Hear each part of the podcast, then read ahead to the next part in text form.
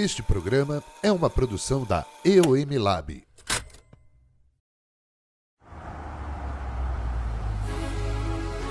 Hiya, Bobby. Hi, Ken. You want to go for a ride? Sure, Ken. Jump in. I'm a Bobby girl. Olá, cafeinados e cafeinadas. Sejam todos bem-vindos a mais um episódio de Hora do Café. Eu sou o seu apresentador Felipe Rafael e hoje, aproveitando que essa semana será lançado um dos filmes mais esperados do ano, que é Barbie, nós vamos saborear uma xícara de café enquanto exploramos a história cativante do símbolo inegável da cultura pop, de um dos símbolos inegáveis da cultura pop, sim, a inconfundível boneca Barbie. Então preparem-se para desvendar como uma singela boneca alemã, impulsionada por uma visão de vanguarda, moldou o percurso para que Barbie se consagrasse como um dos emblemas mais significativos da cultura pop mundial. Sejam todos bem-vindos à Barbilândia.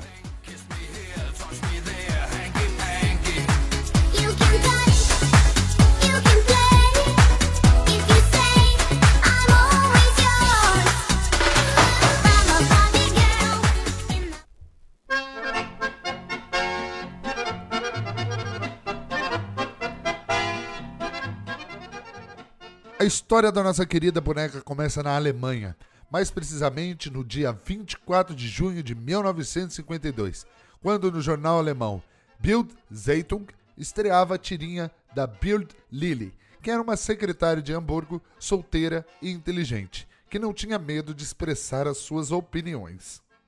As tiras cômicas foram um sucesso e em 1955 decidiram então produzir uma boneca baseada na personagem. A boneca Bild Lilli era vendida em dois tamanhos e tinha um guarda-roupa à moda que podia ser comprado separadamente. Ela não era originalmente destinada às crianças, mas sim a adultos, sendo vendida em tabacarias e bares. A boneca chamou a atenção de Ruth Handler, cofundadora da empresa de brinquedos Mattel, durante uma viagem à Europa. Handler então comprou algumas dessas bonecas e as levou de volta para os Estados Unidos, onde elas serviram de inspiração para a criação da Barbie. E foi em 9 de março de 1959, no dia 9 de março, que Barbie, que foi batizada em homenagem à filha de Ruth Handler, ela foi apresentada ao mundo na American International Toy Fair em Nova York.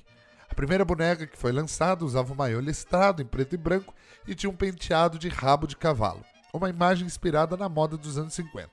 Ela custava $3 na época do seu lançamento. E ela foi um grande sucesso, vendendo mais de 350 mil unidades no primeiro ano de produção.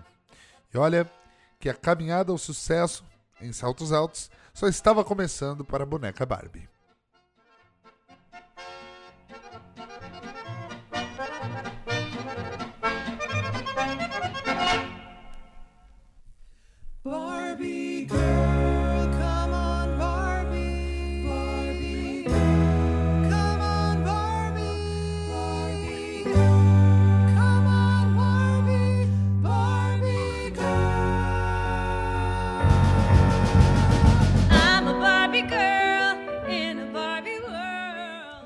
Desde seu lançamento em 1959, a linha de produtos Barbie expandiu-se tremendamente, refletindo as mudanças na sociedade, na cultura pop e nos interesses das crianças ao longo das décadas. Em 1961, após 2 anos após a introdução da Barbie, a Mattel expandiu a linha de produtos da Barbie, introduzindo Ken, o seu namorado. No entanto, ele era claramente um personagem secundário, e nós vamos falar dele mais pra frente. Mas a Barbie passou a ter também uma família. Midge, a sua melhor amiga, foi introduzida em 1963 e a sua irmã, Skipper, apareceu em 1964. Com o tempo, a linha de produtos se expandiu para incluir uma grande variedade de personagens, incluindo a sua amiga hispânica, a Teresa, que saiu em 1987, e a amiga afro-americana da Barbie, a Christie, em 1968. Bom, a Barbie, ela não se limitou ao papel de modelo, e ao longo dos anos a Mattel lançou Barbies com uma ampla gama de carreiras. Para falar a verdade, a Barbie já teve mais de 200 profissões, refletindo as crescentes oportunidades para as mulheres. A Barbie já foi astronauta, médica, piloto de avião, professora e até mesmo candidata à presidência dos Estados Unidos. Mas nem tudo foi flores na vida da nossa boneca. Desde o seu lançamento, em 59, Barbie sempre tem sido objeto de várias controvérsias relacionadas à diversidade. ao longo dos anos para promover um ideal de beleza inatingível e por perpetuar estereótipos prejudiciais. Uma das principais críticas à Barbie é a sua aparência física, que por décadas foi criticada por ter proporções corpóreas irreais, como a cintura fina, pernas longas e seios grandes. Essa representação irrealista do corpo feminino tinha sido associada a problemas de autoestima e imagem corporal em crianças que poderiam internalizar esses padrões de beleza inatingível. A Barbie, por exemplo, também foi acusada de reforçar estereótipos de gêneros, ao apresentar uma versão limitada das possibilidades e aspiração das meninas. Por muito tempo, a boneca foi associada apenas a papéis estereotipados, como a figura da mulher bonita ou a princesa. Essa representação limitada pode restringir a imaginação e as perspectivas das crianças, deixando de lado outras identidades e trajetórias de vida.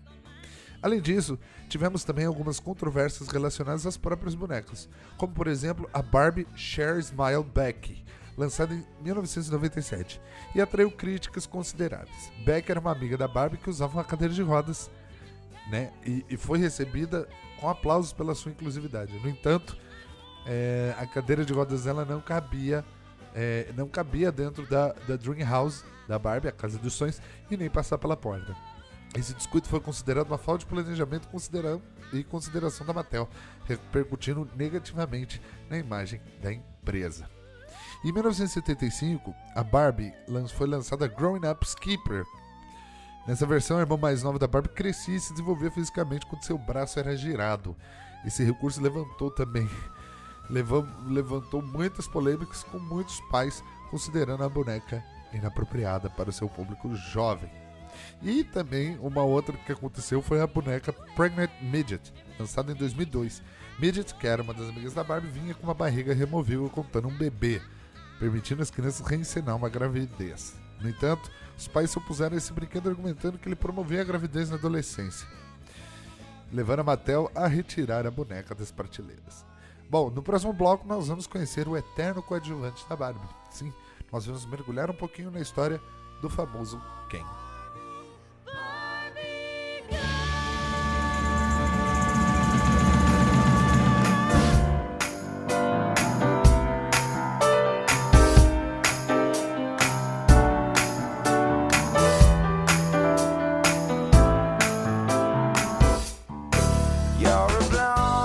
Ken Carson, mais conhecido como Ken, é o parceiro de longa data da boneca Barbie. Ele foi introduzido pela primeira vez, como já citado, em 1961, 2 anos após o lançamento da Barbie. Acredita-se que o boneco Ken foi nomeado em homenagem a Kenneth, o filho dos criadores da Barbie, Ruth e Elliot Handler. Ken foi projetado por Jack Ryan e foi comercializado como namorado da Barbie. Ele era um boneco com cabelos loiros esculpidos e vestido com uma camisa de pré vermelha listrada, calções de banho e sandálias.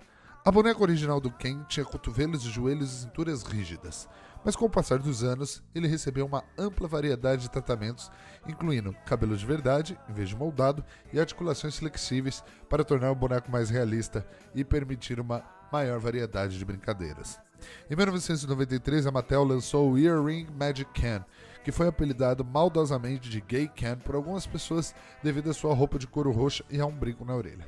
Essa versão acabou sendo retirada rapidamente das prateleiras, mas continua sendo um item de colecionador bem popular. Em uma jogada de marketing, no Dia dos Namorados de 2004, a Mattel anunciou que Barbie e Ken estavam dando um tempo em seu relacionamento.